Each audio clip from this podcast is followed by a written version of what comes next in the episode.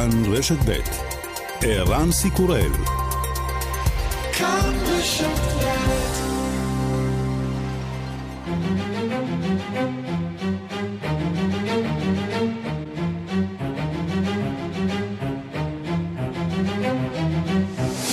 השעה הבינלאומית שלושה במרס 2020 והיום בעולם. ישראל מתאוששים מהבחירות באמריקה נערכים ליום החשוב ביותר בבחירות המקדימות, ה Super Tuesday. 14 מדינות בוחרות את הנציג הדמוקרטי שלהן. אתמול הודיעה המועמדת אימי קלובשאר על פרישתה מהמרוץ, יממה לאחר פיט בוטיג'ג'. אתמול כבר המליץ בוטיג'ג' על המועמד שלו במרוץ. That was. And it is in the name of that very same goal that I'm delighted to endorse and support Joe Biden for president. תמיד הייתה מטרה גדולה יותר מלהיות נשיא בעצמי, בשם אותו תפקיד, אני שמח לאמץ ולתמוך בג'ו ביידן. נגיף קורונה, 91,300 חולים מאומתים, 3,100 מתים, כמעט 900 חולים רק ביממה האחרונה בקוריאה הדרומית. במחוז חובי שבסין 113 מקרים חדשים, עם 34 מתים, עוד צניחה בנתונים בחבל המוכה, בבתי החולים המאולתרים במחוז מתחילים לנשום לרווחה.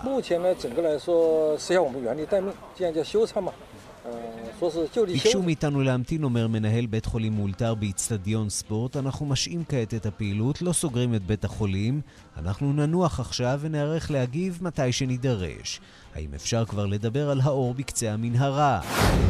נשיא טורקיה ארדואן מודה, טורקיה פתחה ביודעין את הגבול ליוון במה שהוא מגדיר מאבק על כבוד עם אירופה. Eğer adil bir yük paylaşımına Avrupa Birliği bizimle beraber destek vermezse kapıları açmak durumunda kalırız diye אמרתי כבר לפני חודשים שאם האיחוד האירופי לא יתמוך בחלוקה בנטל, נפתח את גבולותינו. מילאנו את ההבטחה עד כה במסגרת ההסכם בין האיחוד האירופי לטורקיה. הדרישה לחלוקה בנטל לא נענתה, לאיש אין זכות לשחק עם כבודה של טורקיה. אז מהי המכונית הטובה בעולם לשנת 2020? סלון הרכב של ז'נבה אומנם בוטל בשל הקורונה, אבל לא התחרות שבוחנת מדי שנה את הדגמים החדשים שיוצאים לכבישים. במקום השלישי פורשה טייקן, במקום השני טסלה מודל 3, ובמקום הראשון... And the winner is... Oh my god. This is, oh wow, this is the Peugeot! 208 is the winner of the Yes, congratulations! 281. הסופר מיני פז'ו 208. וגם...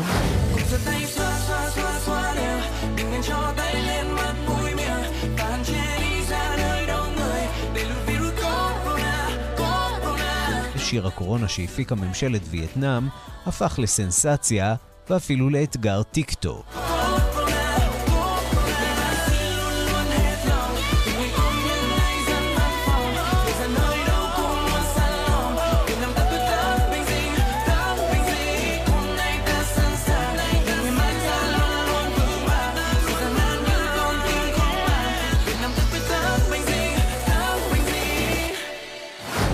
השעה הבינלאומית שעורך זאב שניידר, מפיקה סמדארטה לובד, בביצוע הטכני אילן אזולאי, כבר מתחילים.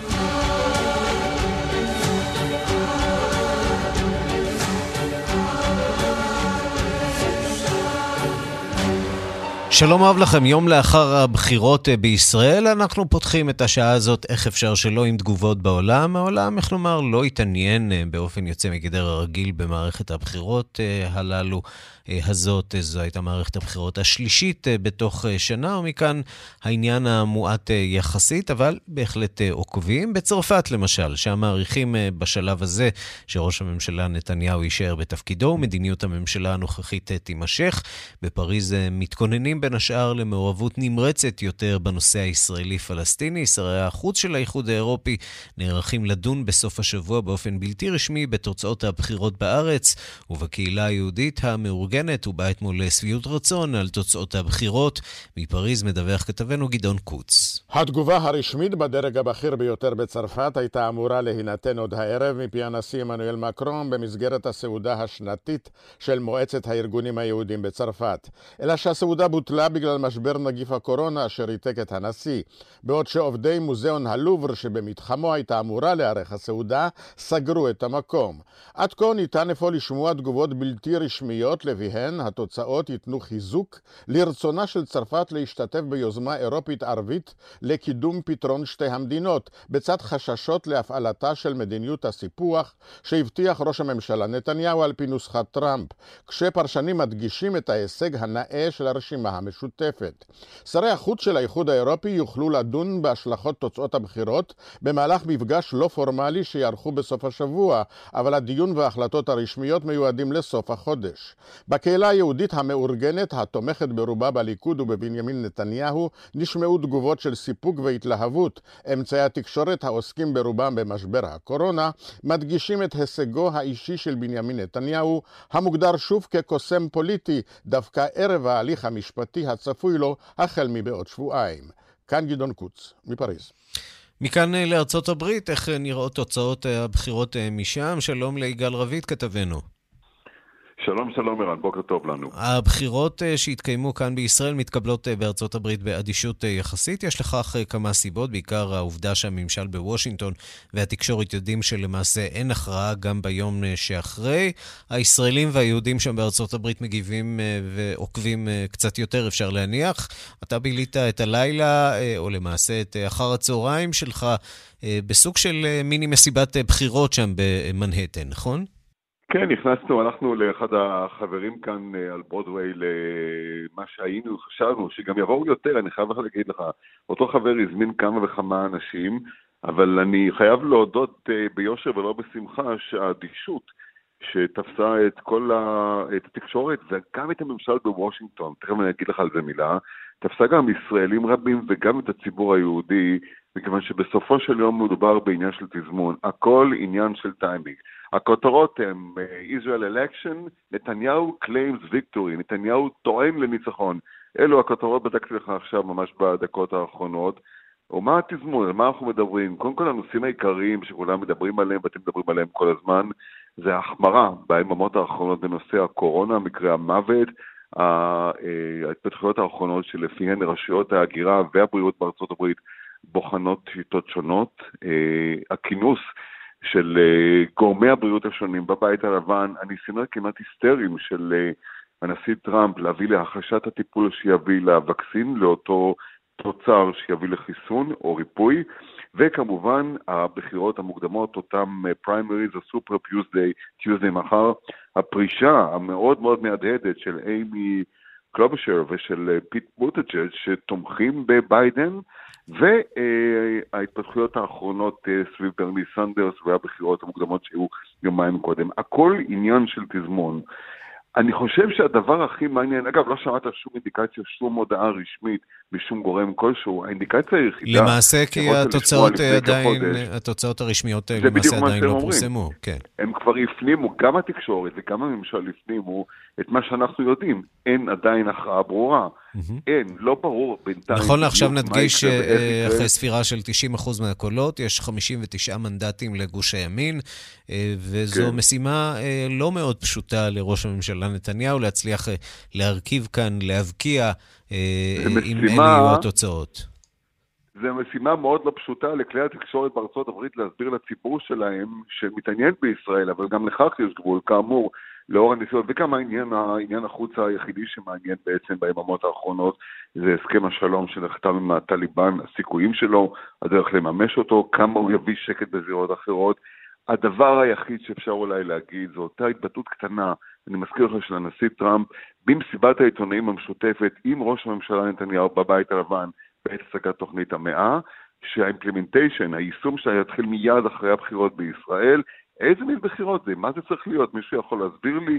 הביע השתוממות, בעצם תיאר גם את מה שאומרים הפרשנים והשדרים האמריקנים, מאנשי פוקס ועד אנדרסון קופר ברשת אה, CNN, ובעלי הטורים, אפילו ברשתות המקומיות, שנצפות לפחות כאן באזור המזרחי בניו יורק על ידי ציבור ישראלי ויהודי גדול. והעניין האחרון כמובן ועידת אייפאק, שכמובן אה, לא זכתה להד שלה היא חשבה, או שאולי אנחנו חשבנו ש... אה, תזכה כפי שהיא זוכה מדי פעם. עם התבטאויות לא פשוטות של אותם אנשים דמוקרטיים. אפילו הנשיא, המועמד לנשיא, סגן הנשיא ביידן, אומר, כן, אני עדיין בעד הסכם שתי המדינות. אני חושב שההחלטה של הנשיא טראמפ על תוכנית המאה היא תוכנית לא טובה שתיצור הרבה בעיות. ומי פתאום התעוררה? מי היחידה שמדברת ומביעה דעה על הבחירות בישראל הבוקר, ערן? מי? תגיד שלום להילרי קלינטון, זוכר אה, אותה מהפעם הקודמת? בוקר טוב, הילרי. היא שוב החמיצה הזדמנות לשתוק ודוקפת את ראש הממשלה נתניהו, אבל המשך יבוא. תודה רבה לך, יגאל רביד במנהטן. תודה, תודה. ואנחנו ביי. עוברים uh, משם לוושינגטון. Uh, שלום לכתבנו בוושינגטון, נתן גוטמן. שלום, ערן. אנחנו רוצים לדבר uh, בעיקר על מערכת הבחירות שמגיעה למדרגה חשובה, מה שמכונה הסופר טיוזדיי, הבחירות באותן uh, 14 מדינות ברחבי ארצות הברית, ואולי הערב כבר תהיה תמונה ברורה יותר בנוגע למועמדים המובילים, לפחות לגבי השניים המובילים. איפה זה עומד היום? תראה, הכל משתנה ב-24 השעות האחרונות. המרוץ שחשבנו שהולך לכיוון מסוים, התארגן מחדש, התארגן מחדש בגלל שפיט בוטיג'ג' פרש ובגלל שאמי קלובשר פרשה מהמרוץ. ובעצם אם אנחנו כל הזמן מדברים על שני הנתיבים האלה שמתקדמים לכיוון הוועידה במילווקי, יש לנו את הנתיב הפרוגרסיבי, שם לא השתנה שום דבר. ברני סנדרס מתקדם בגדול, אליזבת וורן עדיין שם, אבל המסלול השני, זה שהיה כל כך צפוף של המועמדים שרצים בזרם המרכזי, פתאום הוא התפנה. בוטיג'ג' יצא, קלובשר יצאה, ועכשיו יש לנו שם את ג'ו ביידן ואת הכוכב החדש שייכנס בפעם הראשונה לבחירות היום, מייק בלומברג, ולכן הכל משתנה כרגע והכל בעצם מצביע לכיוון איזושהי התחזקות של ביידן, שכבר הספדנו וקברנו אותו, והנה הוא עושה איזשהו קאמבק, ובעיקר זה תלוי בפרישה של פיט בוטיג'ג' ובהחלטה שלו לתמוך, לקרוא לתומכיו להעביר את התמיכה שלהם לג'ו ביידן. בואו נשמע קטע מדבריו. When I ran for president, we made it clear that the whole idea was about rallying the country together to defeat Donald Trump and to win the era for the values that we share. And that was always a goal that was much bigger than me becoming president. And it is in the name of that very same goal that I'm delighted to endorse and support Joe Biden for president. המטרה שלנו תמיד הייתה להביס את דונלד טראמפ, ובשם המטרה הזאת אני קורא לתמוך בג'ו ביידן, הוא אומר אחרי שהוא פורש מהמרוץ, גם אה, אה, אמי קלובשר אמרה דברים טובים. אפילו אה, בטו אורורק, שפרש כבר לפני מי יודע כמה סיבובים, גם הוא קרא לתמוך בביידן, כך שיש איזשהו מומנטום בכיוון שלו. מי שמסתכל על זה וקצת דואג הוא ברני סנדרס, הוא ציפה להישג מאוד גדול היום. יכול להיות שההישג שלו יהיה יותר קטן. למה? לא בגלל שהקולות האלה בצד המרכזי הם היו עוברים אליו או, או לא עוברים אליו, אלא בגלל שכאשר יש יותר מועמדים, זה בסופו של דבר מתחלק אחרת, וגם יהיו כאלה שלא יעברו את האחוז החסימה של 15%. עכשיו יש לביידן סיכויים לצבור הרבה יותר צירים הלילה, וסנדרס מסתכל מהצד ולא מאבד תקווה שחלק מהבוחרים האלה יעברו בכל זאת אליו. הנה קטע מהדברים שלו. And tonight I want to open the door to Amy's supporters, to Pete's supporters. I know that there are political differences, but I also know that virtually all of Amy's support and Pete's support understand that we have got to move toward a government which believes in justice, not greed.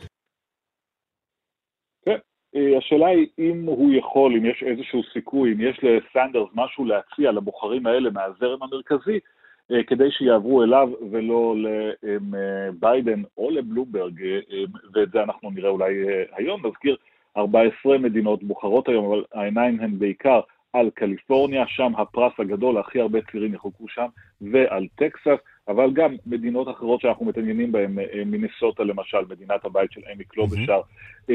מדינות דרומיות מעניינות כמו אלבמה וארקנסו. הזכרת את אה, בלומברג, יש לבלומברג באמת סיכוי לגרוף פה אולי משהו מהקולות האלה של מצביעי המרכז הפוליטי, שאולי מעדיפים שלא להצביע לג'ו ביידן?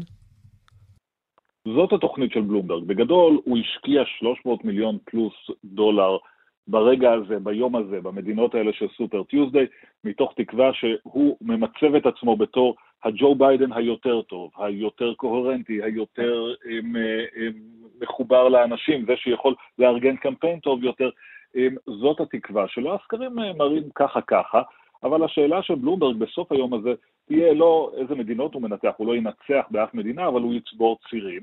השאלה אם הוא צובר מספיק צירים כדי להצדיק את המשך המרוץ הזה, והכל בא מהכיס שלו, אז הוא גם צריך לשלם על זה, אה, האם הוא רוצה להמשיך בזה, או שהוא מסתכל על המצב אחרי ששליש מהבוחרים אה, כבר אה, הצביעו ואומר, אין פה מסלול קדימה, אני צריך לפרוש, אבל הוא בהחלט מקווה שהיום הזה יהיה היום שיזניק אותו קדימה. ובואו נזכיר עוד אחד שמסתכל מן הצד, נהנה ובוחש ומעיר ומצייץ על כל הדברים האלה, זהו כמובן הנשיא דונלד טראמפ, שעוקב כנראה מאוד מקרוב אחרי הבחירות בצד הדמוקרטי, כי יש לו מה להגיד כל הזמן בהצהרות שלו על ההתפתחויות שם. הנה ההערות האחרונות של הפרשן הפוליטי דונלד טראמפ.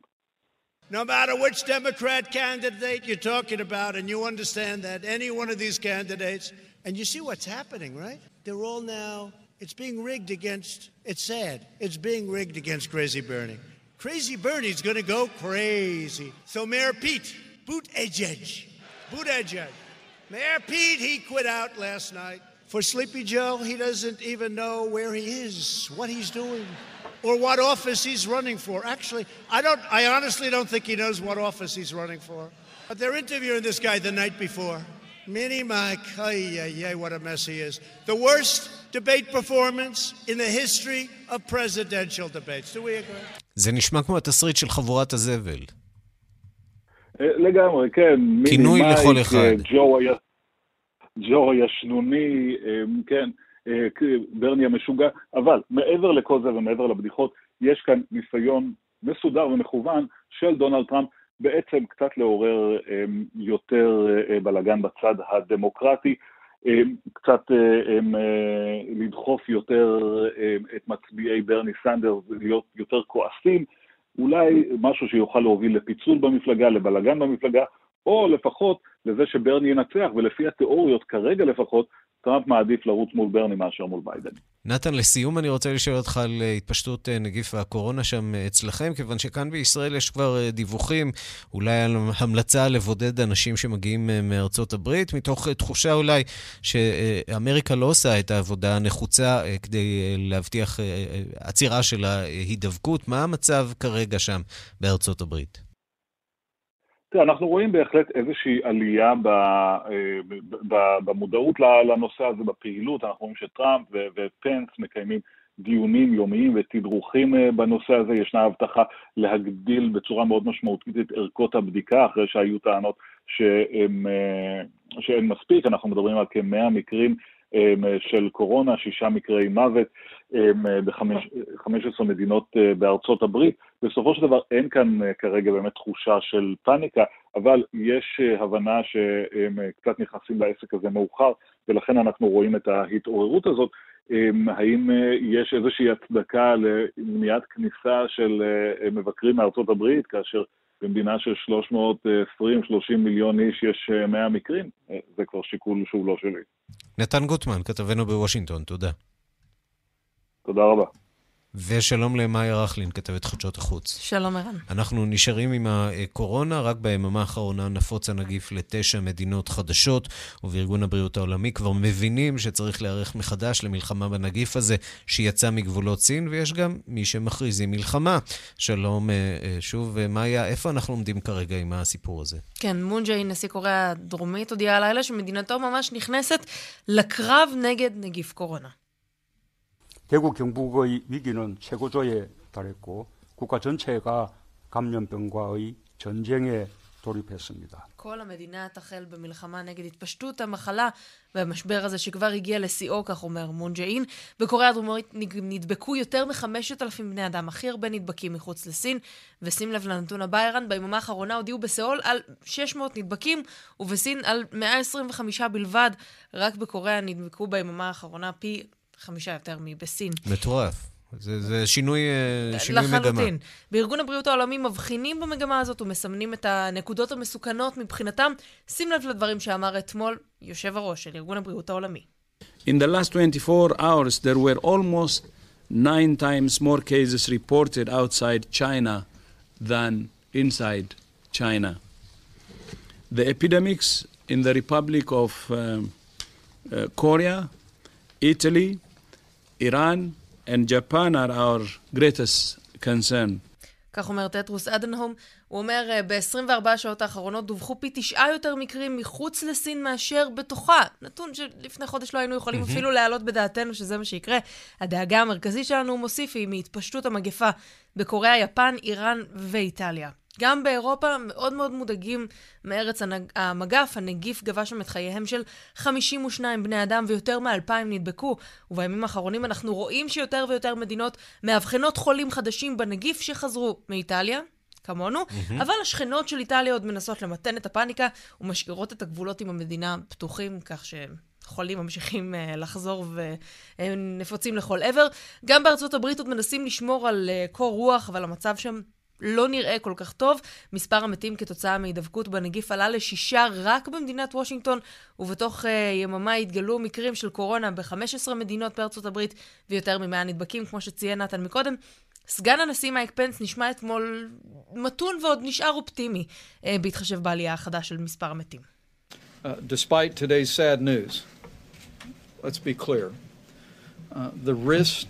to the American people of the coronavirus remains low, according to all of the experts that we're working with across the government. And as the President has said, uh, we're ready for anything. על אף החדשות העצובות היום נבהיר, הסיכון לתושבי ארצות הברית נותר נמוך, כך לפי כל המומחים שאנחנו עובדים איתם בממשל, אומר מייק פנס, וגם הנשיא טראמפ ציין את זה, אנחנו מוכנים להכל. לסיום ערן, בואו נחזור רגע לאיראן, שם המצב באמת יכול להיות שיצא משליטה כן. ואנחנו פשוט לא יודעים על זה. סגן יושב ראש הפרלמנט האיראני מדווח היום ש-23 מחברי המג'לס נדבקו שם. בין החברים שנדבקו גם ראש הוועדת uh, החירום של איראן. uh, פרלמנט גם... חדש, בסך הכל נבחר לפני פחות מחודש. נכון, גם הסגנית של הנשיא רוחני, היועצים של המנהיג העליון חמינאי ושר החוץ זריף. במדינה מתוקנת, עכשיו זה אומר שהנשיא של איראן והמנהיג העליון היו אמורים להיכנס לבידוד, אבל לא, אנחנו ראינו את חמינאי היום מפרסם תמונות של עצמו שותל עץ עם כפפות כדי לשמור על הבריאות כמובן, והוא אומר משהו כמו... אנחנו יודעים שאסור לנו להפחית בחשיבות של הקורונה, אבל גם לא לקחת את זה יותר מדי ברצינות. מדובר במכה קשה, אבל היא תעבור מהר מאוד. ככה הוא אומר. טוב, מחכים לקיץ כמו אצלנו. מאיה רכלין, תודה. תודה. אנחנו רוצים אה, לדבר על ההשלכות הכלכליות אה, של אה, האירוע הזה, שממשיך להתגלגל עדיין ברחבי העולם, ואנחנו אומרים שלום לישראל פישר. שלום, שלום. כתב כלכלה עולמית בדה-מרקר. אה, הייתה תחושה ככה לא טובה בשבועות האחרונים, ועכשיו יש אה, אולי אה, הרגשה שבגלל השינוי מגמה בסין, יכול להיות ששווה לחזור ולהשקיע. מה שאנחנו רואים זה תגובה מנית דפרסיבית קלאסית של השווקים. קודם כל, השווקים אומרים, יש את שיא ההתפרצות בסין, מדווחים על זה לקראת סוף ינואר ובתחילת פברואר, אבל לא, השווקים, בעיקר בארצות הברית, עסקים כרגיל. ואז יש איזה משהו שרואים שזה מתחיל להתפשט קצת יותר מחוץ לגבולות אה, אה, סין, ומשפיע על מפעלים במקומות אחרים, ובאמת חברות רבות בכל העולם אומרות שהן פשוט לא מקבלות את המוצרים שהן צריכות מסין, ופתאום ירידות חדות בכל השווקים, כותרות מפוצצות בעיתונים. אתמול מתחילים לדבר על uh, הקלות, תזרמות תמריצים של שרי אוצר ושל בנקים מרכזיים שהורידו עוד יותר את הריבית, ואז דאו ג'ונס מזנק לך בחמישה אחוזים. זו לא התנהלות נורמלית של אז זאת הסיבה בעצם, זה לא אה, השיפור אה, במצב הקורונה בסין, אלא החלטה של השווקים בעצם להזרים עוד כסף בעצם לבורסות. ממש בעוד כחצי שעה אמורים שרי האוצר של שבע המעצמות הגדולות, של קבוצת ה-G7, לערוך שיחת ועידה בטלפון, שיחת חירום, כדי לתאם את התגובה העולמית של המדינות לצעדים האלה. הצעדים האלה כוללים בעיקר תגובה תקציבית, זאת אומרת, אם לתת הקלות מס לחברות שנפגעו מהקורונה, אה, או לאזרחים, כדי יהיה פשוט אה, להגדיל, לשמור על הביקוש גבוה. אה, התמריצים המוניטריים, אנחנו ראינו כבר היום באוסטרליה, הורדה חדה של הריבית, נגיד הבנק המרכזי בבריטניה אמר שהם כנראה יכולים להוריד את הריבית. טראמפ צייץ היום, לחץ על יו"ר הבנק הפדרלי, על דרום פאוול, להוריד את הריבית, כתב בצורה אפילו די בוטה בשעה לא סבירה יחסית, זה היה בערך שמונה בבוקר, שעון ישראל, לא יודע מה הוא עשה, אל הנשיא האמריקאי, אה, אבל כן, חושבים על, אה, על הורדת ריבית, ובעצם זה ניפוח מלאכותי, הזרמת, תמריצית, הזרמת תמריצים לשוק כדי שהביקוש לא ייפגע, כדי שמה שקורה, שמשבר בשרשרת האספקה שחברות בכל העולם, בגלל השבתת המפעלים בסין, לא מקבלות את המוצרים שהן צריכות כדי לייצר במקומות אחרים. נחשוב על ענף התרופות למשל, mm-hmm. גם אם יש מפעל תרופות בישראל או בארצות הברית או באירופה, הוא מקבל חלק גדול מהכימיקלים הדרושים למהלך, להליך הייצור, הוא מקבל אותם מסין, ואז כשבסין לא מייצרים את הכימיקלים האלה, הוא תקוע. לעומת זאת, כשסין אה, הולכת ומשתקמת והמפעלים שם אה, חוזרים לפעול, לעומת זאת, אנחנו רואים יותר ויותר מדינות אה, אחרות, באירופה למשל, שהולכות ומשתתקות להן. איך זה משפיע על המגמה? זה קודם כל, הבעיה הגדולה היא שלא באמת יודעים מה קורה בסין. כי גם עכשיו, יש איזושהי חזרה לפעילות בסין, mm-hmm. אבל גם עכשיו הרבה חברות מדווחות על זה שהפעילות מאוד מצומצמת, והם לא באמת יכולים לדעת עד כמה הסינים אומרים, אה, אה, אז אנחנו חוזרים לעסקים כרגיל, ועד כמה זה קורה במציאות. באירופה אנחנו יכולים לראות, אה, בעיקר באיטליה, יכולים לראות בעיות יותר נקודתיות, זה לא השבתה. של שרשרת האספקה בקנה מידה כמו שקורה בסין, אבל אנחנו כן יכולים לראות ביטול של אירועים בינלאומיים. אה, דיברת על אה, מכונית השנה, דיברתם בפתיח, על הפז'ו שנבחרה, בדרך כלל זה אירוע גדול עם מלא עיתונאים שנערך במסגרת תערוכת הרכב העולמית בז'נבה. השנה ביטלו את התערוכה שלושה אירוע ימים... אירוע מחתרתי כמעט.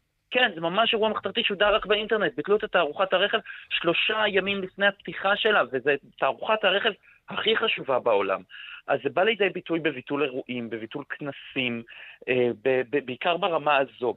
מבחינת הייצור זה יותר מכניס ללחץ, אנחנו ראינו תמונות של מדפים ריקים בבריטניה ובאיטליה, של אנשים שהצטיידו בסחורות, אבל זה לא פוגע בייצור כמו שהפגיעה המשמעותית בסין גרמה. תגיד, כן, אם, אם, זה נשאר, אם זה נשאר בגודל הזה, יכול להיות שיש פה איזו מידה של אה, ברכה לכלכלה, אולי קצת בלימה אה, של צמיחה מואצת מדי אה, שראינו בשנים האחרונות? יכול להיות שהשווקים, שזה זעזוע שאם הוא אה, מתון, אה, יכול מעט אה, להרגיע אותם אה, דווקא בהיבטים חיוביים יותר.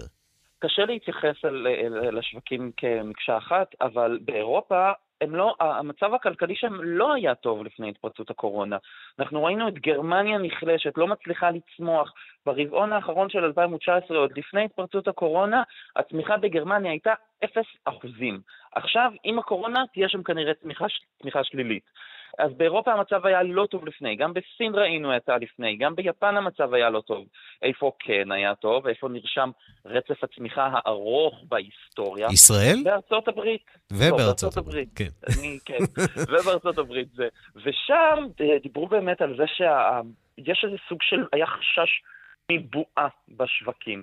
אז יכול להיות שחלק מהירידות החדות באמת שראינו בשבוע שעבר, זה היו גם תחת תירוץ של אוקיי, בואו נוציא קצת את האוויר מהשווקים, כי אולי באמת הגזמנו טיפה לפני, אבל את ההשפעות הכלכליות האמיתיות אנחנו נצטרך לראות רק בנתוני המאקרו שהתחילו לפורסם, להיות מפורסמים בשבועות הקרובים, של עד כמה נפגע שוק התעסוקה האמריקאי באמת, עד כמה נפגע הסחר האמריקאי כן. מהקורונה, ורק אז נדע אם הירידות היו איזשהו כיסוי להוצאת אוויר קצת אה, מהבועה של הבורסות, אה, לבין איום ממשי על הכלכלה.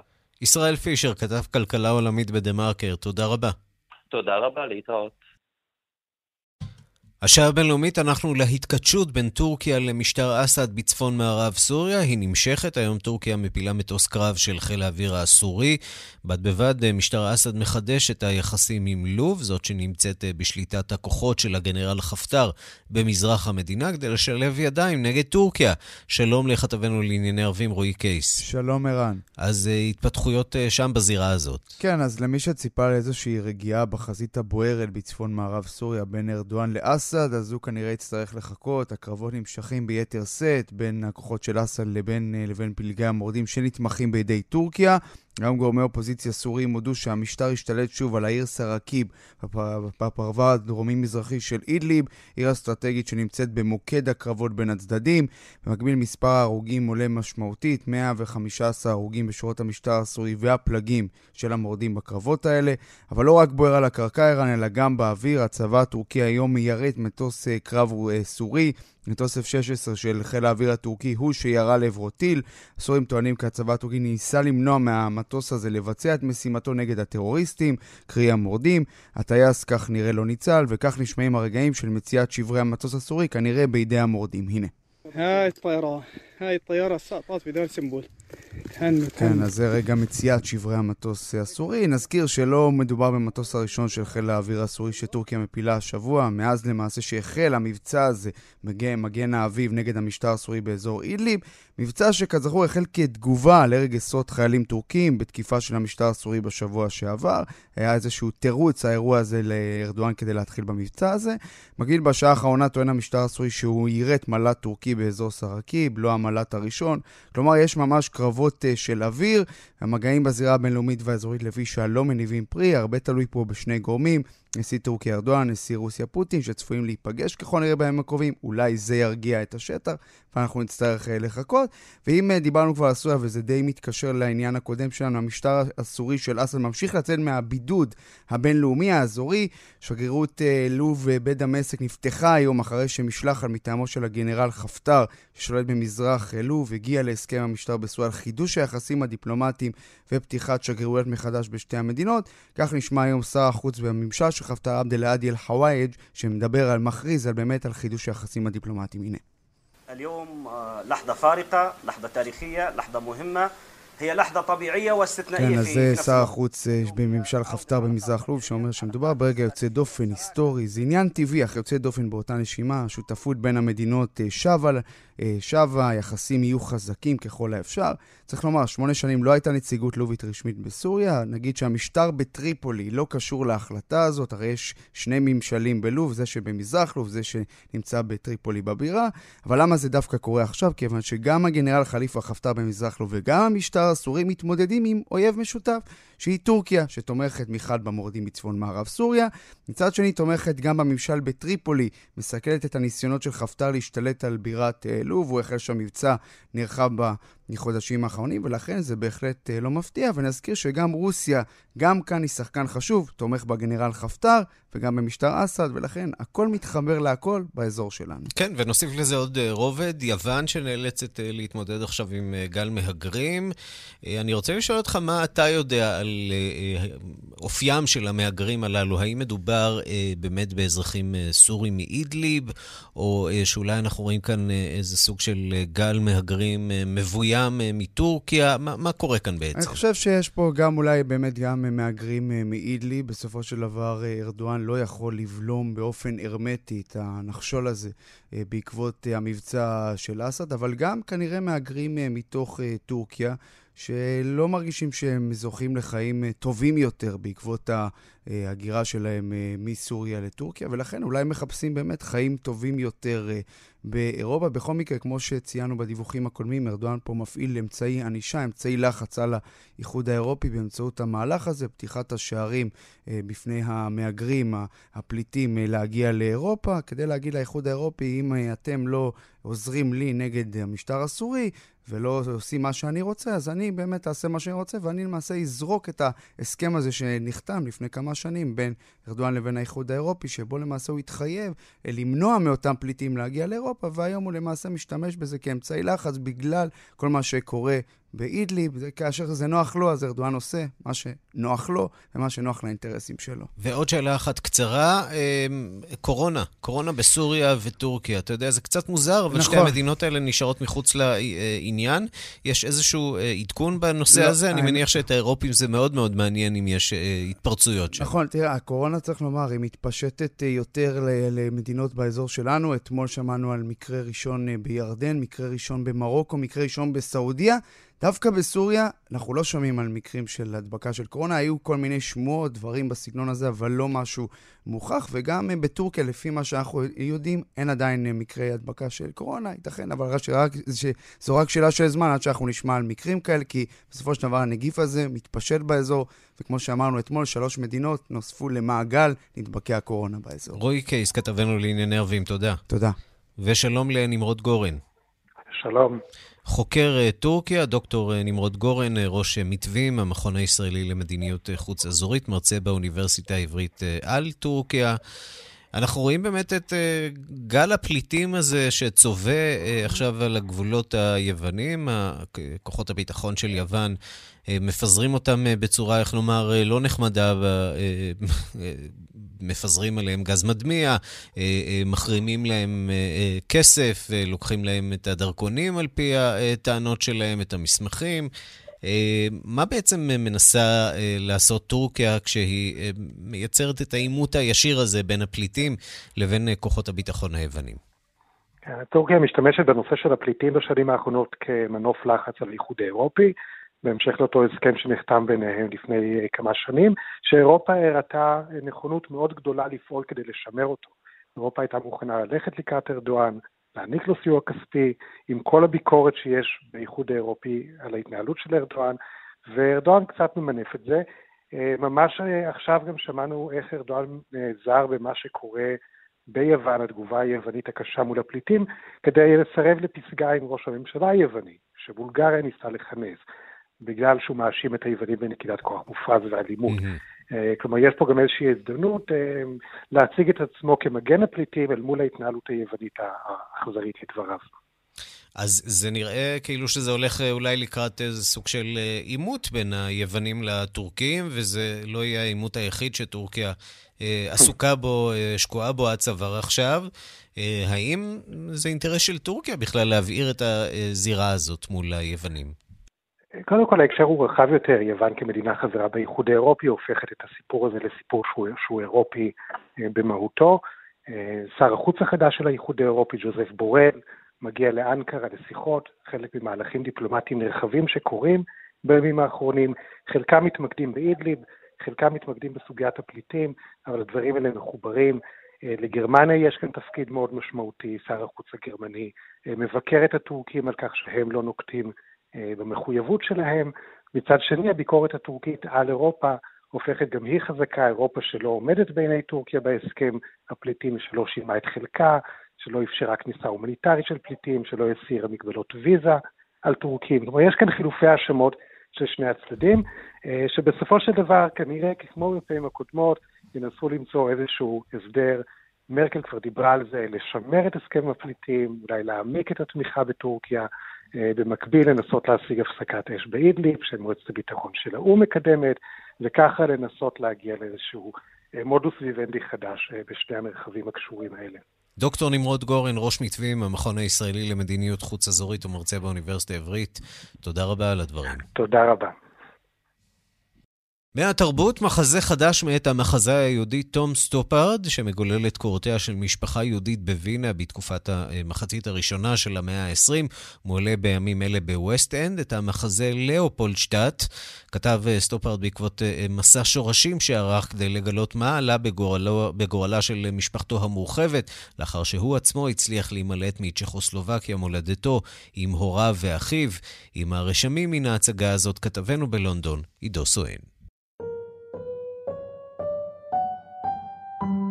מחזהו החדש של תום סטופארד, מגדולי המחזאים הפועלים כיום בבריטניה, מגולל את קורותיה של משפחה יהודית מבוססת בווינה לאורך ארבעה דורות, מ-1899 ועד 1955.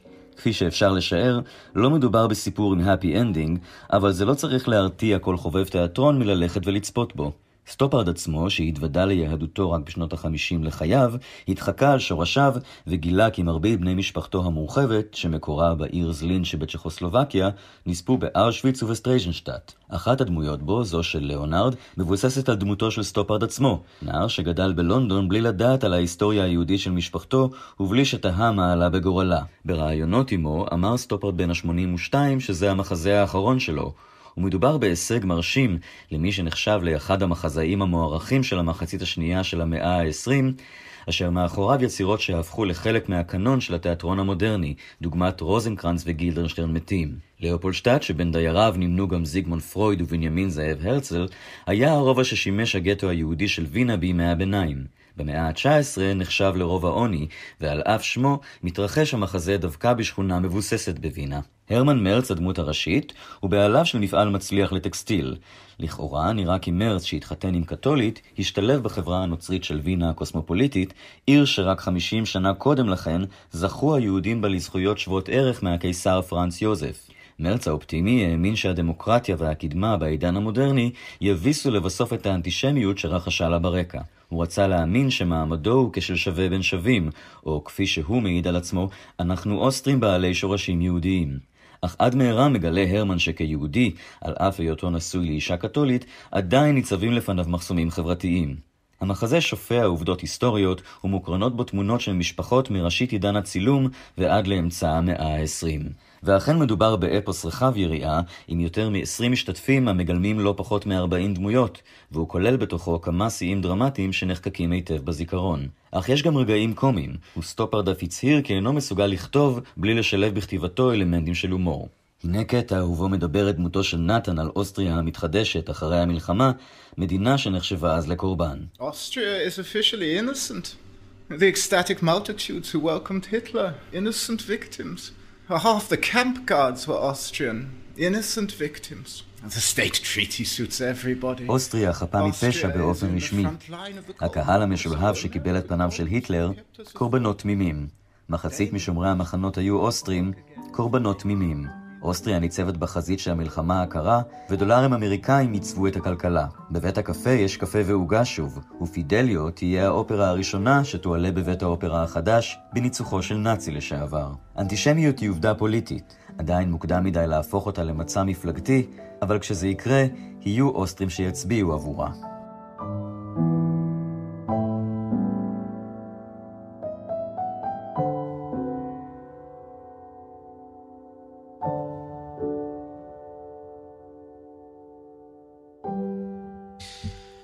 נקדיש עכשיו כמה דקות לג'יימס ליפטון, מגיש אה, סטודיו למשחק שהלך לעולמו בגיל 93. אה, אה, שלום ליונתן גת, מגיש התוכנית גיבור תרבות בכאן תרבות, מרצה בענייני תרבות.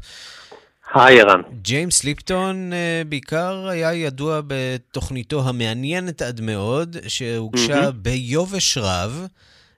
בסגנון מאוד מאוד מיוחד ולא לא, לא צפוי, לא, לא תוכנית celebrities צפויה. נכון מאוד. קודם כל זה מאוד יפה מצדך שתיארת אותו ככה, אני חושב שהוא לא היה חושב שזה רע. אני חושב שהוא אה, מאוד אהב ראיונות שהם נקיים מ... הוא הגדיר את זה, נקיים מרכילות. הוא נשבע שכשהוא מקים את התוכנית הזאת והוא מגיש אותה, הוא אה, מקפיד לא לעסוק ברכילות. או במילים אחרות, אתם זאת... יושבים אצלי באולפן, ואתם לא מדברים על uh, הסרט האחרון שלכם בהכרח, אלא על התהליך המשחקי שאתם uh, עוברים. בעצם סוג של uh, בית ספר לתלמידים, ואלה האנשים שישבו בקהל שלו בדרך כלל, סטודנטים למשחק. נכון, בדיוק. תראה, ג'יימס ליפטון בעצם היה סוג של איש רנסאנס.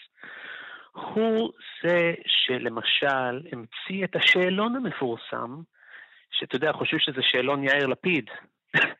אז זהו שלא. מה אתה אוהב לשתות, אז, אז ממש לא, זה שאלון על פי מרסל פרוסט.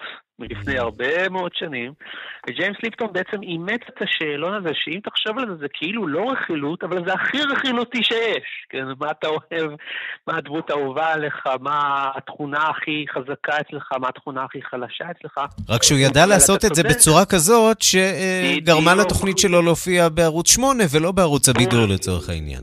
בדיוק, בדיוק מה שאמרת. לא סתם, 277 תוכניות. במשך 24 שנה, כאשר יש שם למעלה מ-70 זוכי פרסי אוסקר, מסטיבן ספילברג ודרך אה, אה, דסטין הופמן ועד אה, רובין וויליאמס. רשימה ארוכה ללא ספק, אה, ג'יימס ליפטון, שהלך לעולמו היום. תודה רבה לך, יונתן גת. תודה, ערן. ויש לנו עוד זמן לכמה צלילים, 30 אה, שנה אחרי שהסרט האיקוני אישה יפה עם ג'וליה רוברטס וריצ'רד גיר עלה לאקרנים. עכשיו המחזמר שעלה, להצג... שעלה לבמה אה, אה, בלונדון, הביקורות, איך נאמר, מעורבות, אבל אנחנו שצפינו בסרט בשנות ה-90, נזכור לאישה יפה חסד נעורים. היום בעידן המיטו, לא בטוח שהסרט הזה היה מתקבל באותה התלהבות. אז פריטי וומן. the kind I like to meet,